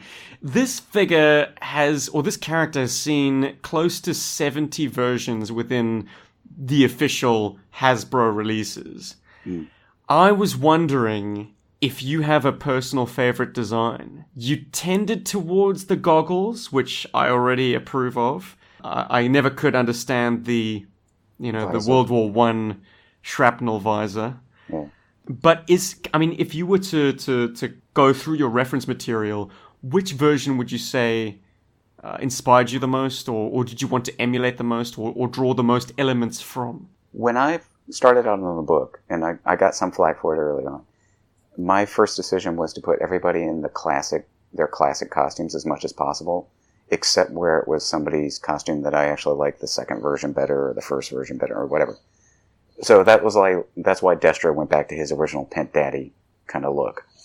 Um, but that was my thing with Snake Eyes was, you know, he was one of the 13. He was like one of the original guys. And I was always partial to the goggles. From a visual like like if you were in a costume like that what if you're a ninja you don't want to reduce your amount of vision. You want to increase it as much as possible you know you're in a situation where it's low light or whatever you want to, you don't want to be looking through a set of blinds so it didn't it never made any sense to me like some of the stuff when i approach it as an artist it's what is the reality of this you know, would you want to do that? Is that how you would want to go into combat? And so part of it was I always saw Snake Eyes as a very matter of fact kind of character. I'm not going to wear a cape because it gets in the way. I'm not going to do this because it gets in the way, or I'm not going to wear that because it gets in the way. I'm going to carry my essentials, exactly what I need, because I'm here to do a mission and I'm coming home. And so that's how I approached it. And to me, the goggles made more sense. Plus, it was the original version. Nice, Yeah, yeah, yeah. man. But that, that's my feeling on it. So. I think I had. Um, I never had the version one toy. I had the version two, and being a Action Force reader early on before GI Joe, where he was always depicted in that the version two with the visor, always always tended towards that version. I think he felt a little bit as a figure. He felt a little bit meatier bit bit bit not quite as lean as that first one, which I kind of liked as well. But then surprisingly, that's the only version of that figure I had. Now um, Ben had the version three and four as well, but um, I only ever had that that version too. So, but I do really like that commando look. So one and two are my favourite looking ones. But from a toy point of view, I only ever had the second one. Well, what about yourself? You're not getting off the hook either, S Jubs. What versions did you have as kids, and what versions have you got now? Seeing as you are still a collector of the toys. Oh man. Well, Christmas of 1990, when preschool broke up, I got Stalker version 2 with the kayak. And on Christmas Day, I was a lucky kid. I got to unwrap Snake Eyes version 3. That's the one with the two big trench knives, Okay, butterfly knives. That's the one that he got. Yeah. He got that outfit off of the what the Payne brothers was it? Ah, don't remind me. When I first read that comic, I was so disappointed. What? He just basically nicked someone else's clothes? Oh, he's a ninja. And a thief. No. yeah. Every yeah, but you said it, Shannon. Everything has to be purpose uh, driven, and that version three is all business. He's got combat boots, you know, adequate foot protection. He's got a little bit of armor on his forearms. He's got knives and grenades, um, an earpiece for communications. I mean, that look is very functional and really maxes out on weapons guns, swords, a blowgun. awesome. The sword that can sheath on the backpack. Anyway, I, I'm going on a little bit uh, long now, but that version, Yes. unfortunately, disappeared very quickly. I think he was my favorite figure, and obviously some other child's favorite figure too, because it was pilfered from my collection early doors. Oh no. Which left me with uh, Snake Eyes version 4, which I got in uh, Christmas of 1992 and saw a lot of use. In fact, of the few toys that I have with me here in Australia from my childhood collection, I have my original Snake Eyes version 4 right here before me. And uh, need I say more, this, this version was made that much more cooler. If that's correct grammar. That much cooler by the work of uh, the great Andrew Wildman, who's also guested on this show. Yeah, man. yeah, yeah. He did fantastic work bringing uh, this piece of plastic, this lump of, of toy history in my hand to loving life on the pages of G.I. Joe, A Real American Hero. I think he needs a moment alone with it. We won't get into yeah, it. gi- give me five minutes, guys. We'll, we'll save this. We'll save this for another episode. But um, very, very quick, thirty second thoughts, S Jubs, on the uh, Snake Eyes in the, the retro line. Have him, don't need him again. Okay. Sorry, Hasbro uh, has lost me as a consumer forever. Okay. Not as in you have the new uh, Snake Eyes retro line figure, but you have the original. So why do you need a? a No, I, I have the yeah. Well, I have the the figure on which it's based, and the figure, the you know, the exact facsimile that was released almost I don't know eight years ago now, nine years ago now. Why would I buy this figure again? I don't know. I don't know. It's baffling. People say, "Oh, it's nice to get things at brick and mortar again," but uh, for an international, that's never been an option. You know, I would have to pay scalper prices whether I wanted the one from 2011 or whether I wanted the one from 2020. Anyway, Shannon, you weren't meant to be privy to the rants of a rabid toy collector, but There's nothing wrong with that. dude, Hasbro, I don't know, man. They oh, are Oh, so trust me. John. John Thurman has been quite vocal on his feelings on Good. this on Twitter. He is not happy with how they've conducted this launch. Yeah, Yeah, yeah. It's, yeah, it yeah. seems that you know, and I am not in in that toy sphere at all, but I'm on the periphery, and you know, I get most of my toy knowledge from being on this show. But uh, it, it kind of feels like, from what other people are saying, was other franchises seem to have have had you know retro updates, so you know, or re-releases of figures based purely on retro lines, apart from GI Joe, which seems to have got shafted. Yeah. Big time. They have done everything they possibly could do in the three and three quarter inch uh, line. They have reinvented the wheel several times. They have done everything except the one thing that diehard collectors like me want more than anything else Baroness in the bikini. is a straight up one to one re release of the classics. Ghostbusters got it. He Man got it. Transformers got it. Why didn't G.I. Joe get it? And again, we're not we're not here to get into that debate, but but but and again, I, I don't know, but is that doable? Was was that? Why Is the there some kind of restriction against G1 that? Transformers have far more complex constructions and and less um, homogeneous constructions. I mean, like with GI Joe, your screw gauges are all the same size, and the T hooks are all the same size, and the O rings are all the same size. Don't give me that bullshit argument that it's expensive to produce O-ring figures to these days. I mean, it's expensive to pr- to produce any toys these days. Tooling costs money. yeah, So, but at least with the O-ring stuff, you know that we're gonna buy it. Anyways, I'm gonna dry my eyes because Chief, just this past week, I received a little bit of airmail, okay, limited edition, yes. Talking Joe Oh, trading I forgot about those. I'm a happy boy. Chief, once again, thank you, man. Very, very thoughtful gift. I mean, who does that?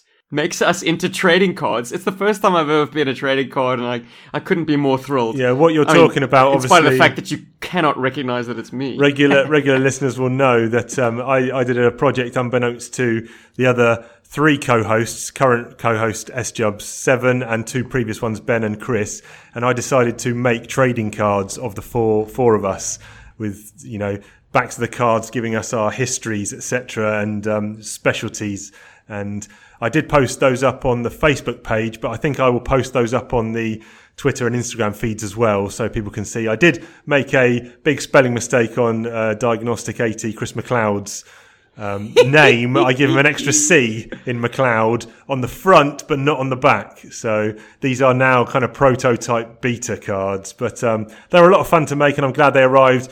You know, eight weeks later in Australia when I posted them. But um, yeah, Hey, they got through, man, in the yeah. age of Corona.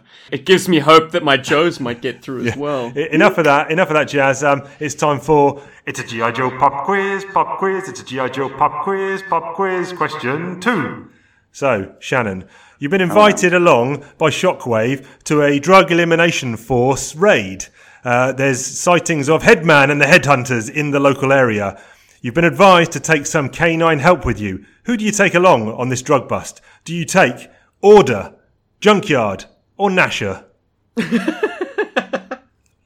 I would actually go with Nash. Yeah, yeah, I like that choice. Ding, ding, ding, correct answer. Uh, we've confused a multitude of people who have no idea about the Beano, but uh, I've got some Beano questions for you later on, so uh, we'll get to that. But uh, Nasha, great choice. Um, right now, though, it's time to confuse our US listeners because it's time for Commonwealth colloquialisms. Play that jingle. We gotta put in, we gotta put in.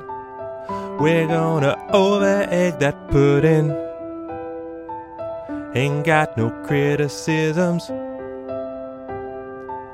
We got some Commonwealth colloquialisms.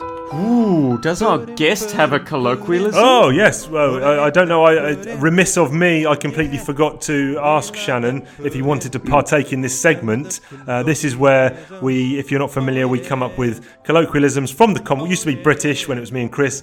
Then when S Jubs come in, we got that Commonwealth flavour going on because of the South African roots. Uh, and now we try to confuse our US listeners. But um, may, or maybe Shannon can try and guess the colloquialisms. Oh, I'll try. Okay, so S Jubs, you're up first. Uh, what are you coming in with? South African, Australian to begin. Oh, we're gonna come in with the Aussie. Uh, Okay, What is a chippy? a chippy. A I, I think you said this last week. Hmm, maybe. but is the meaning what you're thinking I said Chippy. it was? Who? Okay, well, I've got two possible answers. I don't know if Ch- Shannon wants to have a go first. Oh, I, I, my only guess would be a like a British chip, which would be a French fry in the states. But that's a guess. Does Chief concur? Well, I would say chippy, as in a a, ch- a fish and chip shop, Yeah. would be a chippy. But I have got another one. If it's not that, Oh, okay. Are you Let's saying have it your is that other or not? Are No, I want to hear that? you hedge. Let's let's hedge. no, because the other one is also a British colloquialism, and Okay. that would be a reference to a carpenter. Oh, he got it. Oh, got it in nice. Yeah. Yes. Yeah, man. Artisans carpenter. like chippies and sparkies. Uh, Sparky would be an and- electrician, yep. Electrician, there would you be, go. uh, Oh, yeah. that makes sense. All right. Yeah, Two yeah, very good, very good. Aussies One- one love for their colloquialisms, I tell you. Yes. Um, okay, my one time for my one. My British colloquialism is yonks. Y O N K S. Uh, Shannon could take a stab at this. The only thing I can guess, and I'm only guessing because I'm right now I'm drawing Geordies and Jocks, or Jocks and Geordies. Uh, it's a name for people from Yorkshire. Uh, not that I'm aware of. No. Uh, okay. and we could have invented something though. We could have invented something right here live on the Talking Joe podcast. Um, but uh, no, uh, S Jubs, you want to have a go?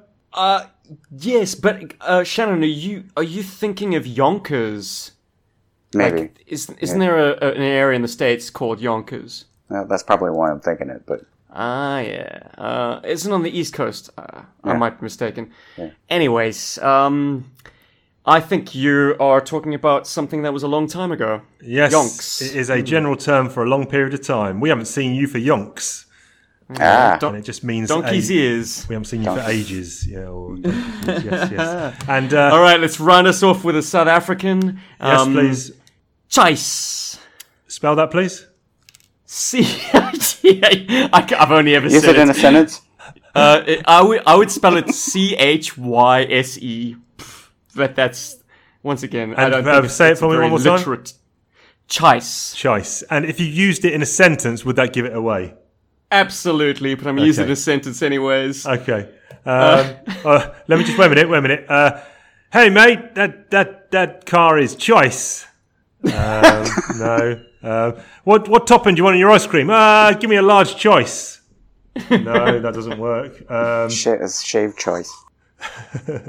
yeah, So what is it? Okay, and put you out your misery, gentlemen. Uh, I'm gonna chase a Betty.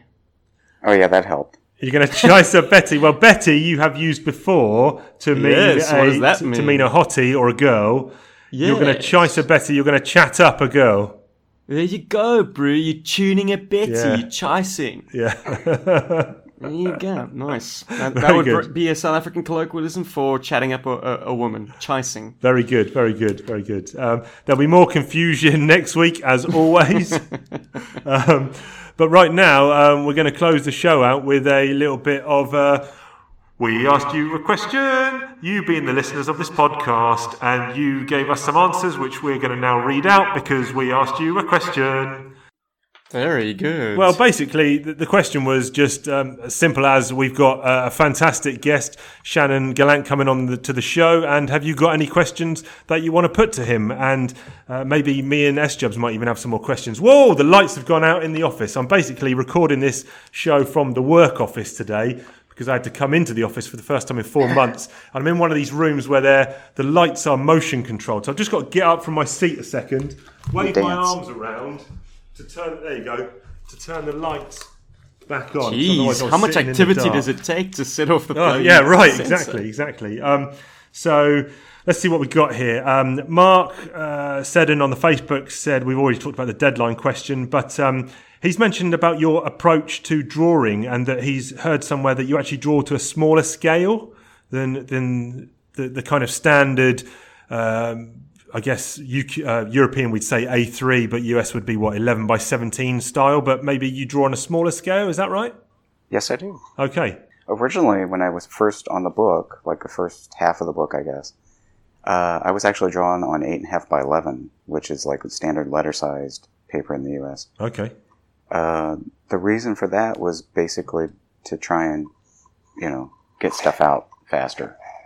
Right. Um, I also, like we were talking about earlier, I have a tendency to over detail things. I get too involved. And so drawing at a smaller size also limits how much space you have, so you don't spend so much time on detail because there's just not the room for it. Right. Uh, so it was, it was something that I had actually picked up from Travis Charest, who was at San Diego one year, and I was flipping through his, his portfolio. He is amazing. And you know how detailed his stuff oh, is. Oh, it's insane. Love it. But he works on an eight and a half by eleven. Like he, he essentially takes a, a standard eleven by seventeen sheet and cuts it in half. You know, the Marvel paper that he used to get. Yeah. And so I was like, well, crap. You know, if he can do it and get away with it, I'll do it. And I've since moved back up. I'm actually using like a Japanese B4 size. So it's a little bit smaller than eight and a half by eleven, but I can get a larger page on it than say a ledger size paper, which is in this case ten by fourteen. Right. I don't know, 11, 11 by 14, something like that. But anyway, yeah, I do, I do work smaller and Okay. it's partly I just can't see the whole page. I like being able to kind of get the whole thing into my vision when I'm working. Uh, so Very yeah, cool. just, you, it's a little faster. you mentioning um, Travis there. Um, what what were the kind of artists that you were following, kind of growing up, or as you know, as you were trying to break into the industry? Who were who were some of your favourites? Uh, well, you know, I grew up during the kind of like strong X Men Marvel run, so I was a obviously a Byrne fan, John Byrne fan. Yeah. I was a Perez fan for his Teen Titans stuff. Um, then I got into like Adam Hughes because he he became like you know the big cover artist. Yeah. But the guys that I've always followed and I still follow today are guys like Jackson Butch Guice, who was uh, on Winter Soldier and he you know helped create the swashbucklers at Marvel. And I actually have the joy of kind of not I wouldn't say we're friends, but we communicate through email quite a bit. Okay. Uh, so it's nice to kind of talk to one of your idols, and Yeah, he yeah. sends me pencil pages, and I get to just sit there and drool like I'm Wicked. ten years old again. He did a great series with um, Abnett and Lanning, didn't he? Resurrection Man at DC. Yeah, That's a yeah. great book. And the other guy would probably be Garcia Lopez, who is the face of DC, you know, production or whatever you want to call it, because it's like all the licensing stuff from the '80s, '70s, late '70s Yes. to almost early '90s is his artwork, and he's just the most huggable son of a bitch. uh, one, my, the first time I met him was at Baltimore Con, and the following year he was there again. It was actually my birthday, like literally my birthday, and I walked up to his table, and he's he's not English is not his first language, so he usually has someone with him, a guy named Fred Chamberlain, who's really nice. And I said, you know, would Mr. Lopez mind giving me a hug? It's my birthday. and he said, What? And I was like, I'd really love to give him a hug. He's one of my idols, you know. And so he goes over and he says something to Jose, and Jose looks at me and he kind of shrugs his shoulders and he gets up and he comes over and gives me a hug. And John Thurman took the picture and he posted it. It was like, I've never seen a smile this big on Gallant's face, you know. And it's it's become a tradition. And every time I see him at a show, he's he's given into it at this point. Right, And okay. other people have given him hugs at other shows and sent me pictures. So it's be- it's become this thing. Wicked. But but yeah, he's just so cute, and Love he's it. you know he's he's a great guy. He's the sweetest guy on the planet. Very cool. Very cool. Mark's also said here, and we've kind of touched on this. Um, he wondered about any suggestions you were able to give for characters or story points in. Uh, but I guess if you've only really kind of had one conversation with Larry, he was kind of fixed on what he wanted. So, was there ever any characters that you really wanted to draw but never got the chance, or with this kind of cast of characters, I guess you can sneak in pretty much anyone you want on certain pages. Yeah, the traditionally my favorite character, even though I got into it because of Storm Shadow, my favorite character was actually Spirit. Yes. Uh, my parents were also into Native American art or American Indian art when I was a kid. My mom has a large collection of American Indian jewelry. This was back in the 70s too, when it was movies like Billy Jack and, you know, there was always an American Indian on, you know, the Six Million Dollar Man or the Bionic Woman in some way or shape Yeah, or form yeah. at some point. And Spirit in the cartoon was always the guy that fought Storm Shadow. It was never actually Snake Eyes. It was always, you know, Spirit and Storm Shadow getting into it. So in my head, he was at the same level of fight skill.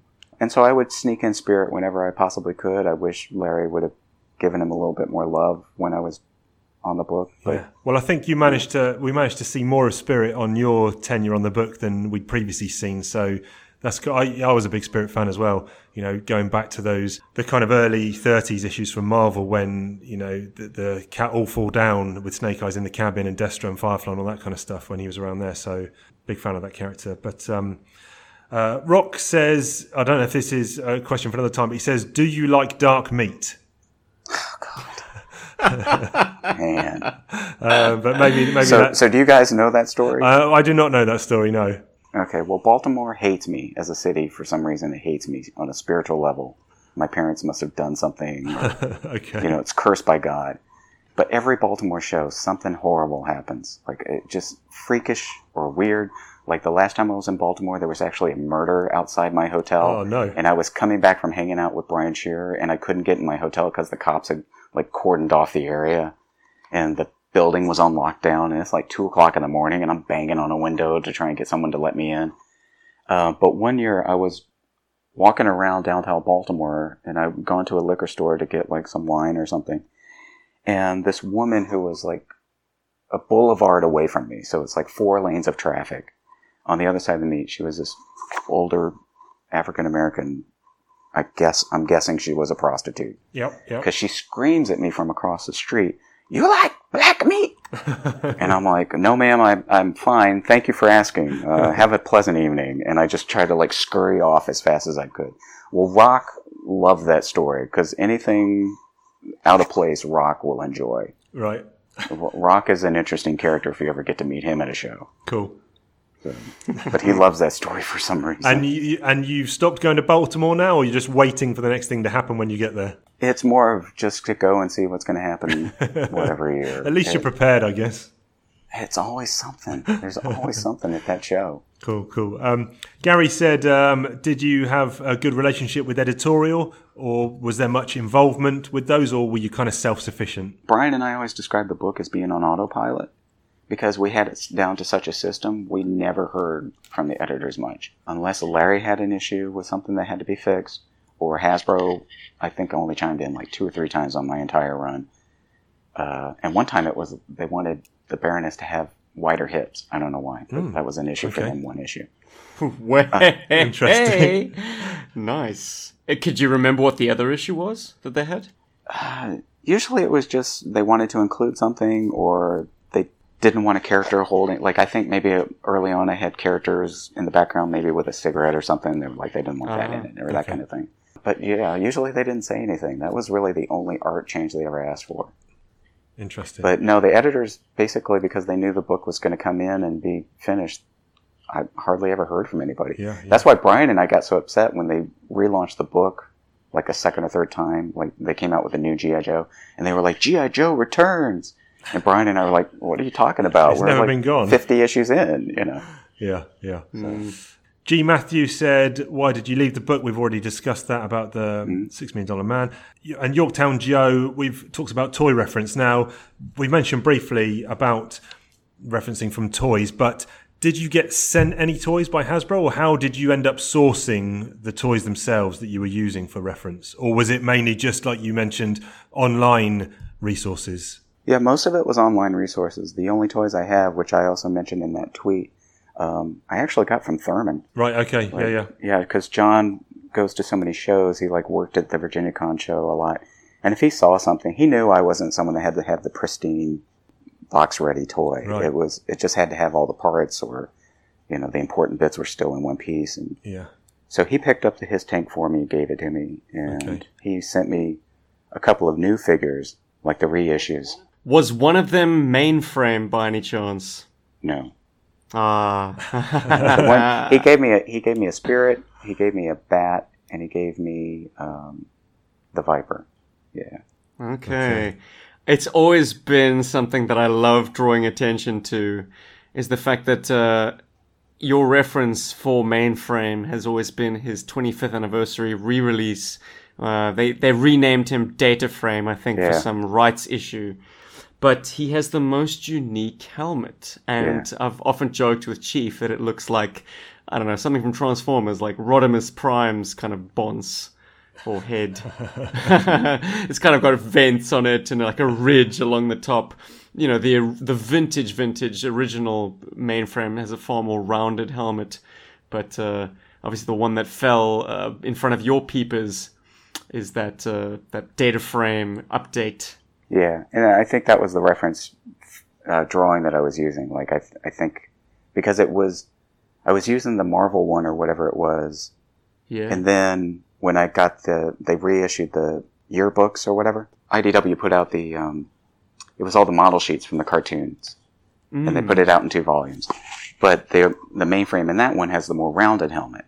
yes. Yeah. So as time went on, I would like bring in some of the extra details that were in the model sheet, but the rounded helmet always looked like one of those spaceball helmets or something, you know, like yeah, the guys on the yeah, station at Spaceball. and it was just too round, Yeah. you know, it always felt like they were just wearing a hollowed out bowling ball or something on their head. And it was just, Damn it! I will never look at that vintage mainframe the same way again. Um, interestingly, when um, Andy Wildman came on, he I- I'm pretty sure he mentioned that he was just getting sent boxes and boxes of toys from Hasbro um, for that was the reference. heyday. they don't my do it friends. then. Yeah, No, I was, don't do I was going to say, you know, back when I guess the book was probably selling more and it was a Marvel property, then The know, toys were selling more. yeah, yeah, yeah, yeah. There was like a late boom in GI Joe when Kirk Bozigian got brought back into the fold as the sort of the marketing guy. The sales had dropped off in the late 80s, but he managed to nurse it back to a very viable brand between like 1990 and 1992. And then it died because of Teenage Mutant Ninja Turtles and all that jazz. But uh, the bottom line is like when Andy Wildman came on, GI Joe was back yeah, yeah. big Um, time. couple of questions from me. One is, are there any particular characters or comic book series that would be not necessarily a dream job, but something that you'd really like to sink your teeth into or have a go at, you know, at, at, at any particular publisher? when they uh, reissued Swashbucklers, they did like a Kickstarter for it, and that was Jackson Guice's book that he worked on with Bill Mantlo. Yeah. I loved that series as a kid. I just thought it was the coolest thing because it was kind of like steampunk before steampunk. You know, it was an outer space series, but they had ships that looked like the old kind of like frigates and, and stuff with the sails. Yeah, yeah, yeah. And I loved that book, and I wanted to be on it so bad. But when they did like a new set of issues, they picked some guy from Italy, and the writer was actually like a, a screenwriter from Hollywood. And so I didn't get on that book. I, I still wanted to do Uh, that okay. and just treated it as like a straightforward sci-fi, you know, fully Kind of detailed, Yeah, developed yeah. out Star Wars typey world. But yeah, that that was my dream job. That'd be cool. That'd be cool. Um, and then also, um, just wanted to talk very briefly about the Beano because this is the reference we're making only about Gnasher, the dog, which is Dennis the Menace's dog, and not to be confused with the the US, version Dennis, of Dennis yeah. the Menace. I'm talking about the original Dennis the Menace. Um, Ooh, smack talk. which is I used to get the Beano comic as a kid, weekly comic, and I must have had I don't know 500, 600 issues of that, and Which is like know- what six months worth. which is yeah, um, yeah. The productivity was off the charts on that comic, but um, yeah, South African kids had to make do with the annuals. Ah. a Beano and a Dandy every Yeah, year. Yeah, Beano and Dandy. Yeah, yeah, yeah. yeah Dandy was quality. Dan, for me, I think you're either a Beano kid or a Dandy kid, and I was definitely Beano, but I would still keep an eye on the, you know, the Dandy and get the annuals for the Dandy. Um, but, All but came down to whether or not you preferred Dennis the Menace or Desperate Dan. Yeah, I mean, Des- now Desperate Dan is a, is a monster. I love Desperate Dan, but um, Me too. you know, ha- you you obviously done you know quite a lot of work on that franchise now on that property. Um, how did that come about, and uh, is that stuff that you enjoy? It is something I enjoy. I actually got work with that because of Ned Hartley, who writes Banana Man. Okay, yeah, yeah. Um, Ned was one of my editors at Titan. He was actually kind of like my first editor in the sense of like I was working with him. And he and I just kind of became friends. And when I went over to London for the first time since like high school or whatever, he was having his engagement party that weekend and invited my wife and I to come. And we went and hung out with him. And that's where I met Andrew James, who is the person I introduced to his wife. And that's Steve White, who used to be a colorist at Marvel UK and worked on Yeah. Transformers. So anyway, but it was through Ned who was writing Banana Man, and they had an artist that had to go on maternity leave, and he was like, "Well, I know a guy that could do it, you know, because he did Shrek for Titan." And so I sent them some samples, and they gave me some work, and so I've been more of like a fill-in artist for them. Like if somebody's on maternity leave or gets sick, like I just did Bash Street Kids because uh, Sutherland was ill, Okay. and now I'm I'm doing Tricky Dicky right now, and the editor they call it editor reader, where they have like you know kids send in their photos. Right, right. So I'm doing that, and then I'm also doing work on the the Dandy annuals. I'm doing Jocks and Geordies. Oh yeah, cool. You mentioned that. Yeah, yeah. Um, for those for those that don't know, probably a bit late. We should have upfronted this. Um, these are these are all ages comics, by the way, from the UK. So go go and check those out. The Beano and the Dandy and all that good stuff there. But um, yeah, yeah, excellent, excellent. Thank you so much for gracing us with your presence uh, on this pleasure. fine day, uh, Mr. Gallant. It's been an absolute joy uh, to to have you on, pick your brains, talk about the issues. Um, yeah, yeah. Uh, maybe maybe we can get you back on back on the show at some point when we come to the the closing issues of your run on Real American Hero, or you know when we discuss Six Million Dollar Man, which we will do at some point. We can get you back on the show. I'd love to. It's been fun. Fantastic, fantastic. Um, uh, where can the the fine folks who are listening check out your current works and uh, what have you got going on in the pipeline that people need to check out from you? Uh, they can find me online at just slgallant.com. I have an Instagram, which I think is just slgallantartist. But right now, it's pretty much I'm working on Beano. There's some other stuff that I'm talking to people about, but you know nothing's been nailed down. So that's the easiest place to find me right now. And I post drawings that I do and some of the sneak peeks at the Beano stuff and various superhero drawings on my on my Instagram and Twitter account. But that yeah, I'm pretty easy to find. Cool. Good stuff, good stuff. Um, you can find us in all the usual places. That's Talking underscore Joe on Twitter, Talking Joe Comics on Instagram, Talking Joe Comics at gmail.com, or Talking Joe, a G.I. Joe podcast on the Facebook. Where can the good people find you, Mr. S. Jub 7? G.I. Joeberg, man. Because I'm into G.I. Joe and I come from Johannesburg. Whoa! Not really, I come from Pun. Cape Town. Boom. yep, but with all that said and done, We'll catch you down the road. we've been talking Joe. And we're all out of Joes, especially Snake Eyes. Sorry. Yo, Joe! Yo!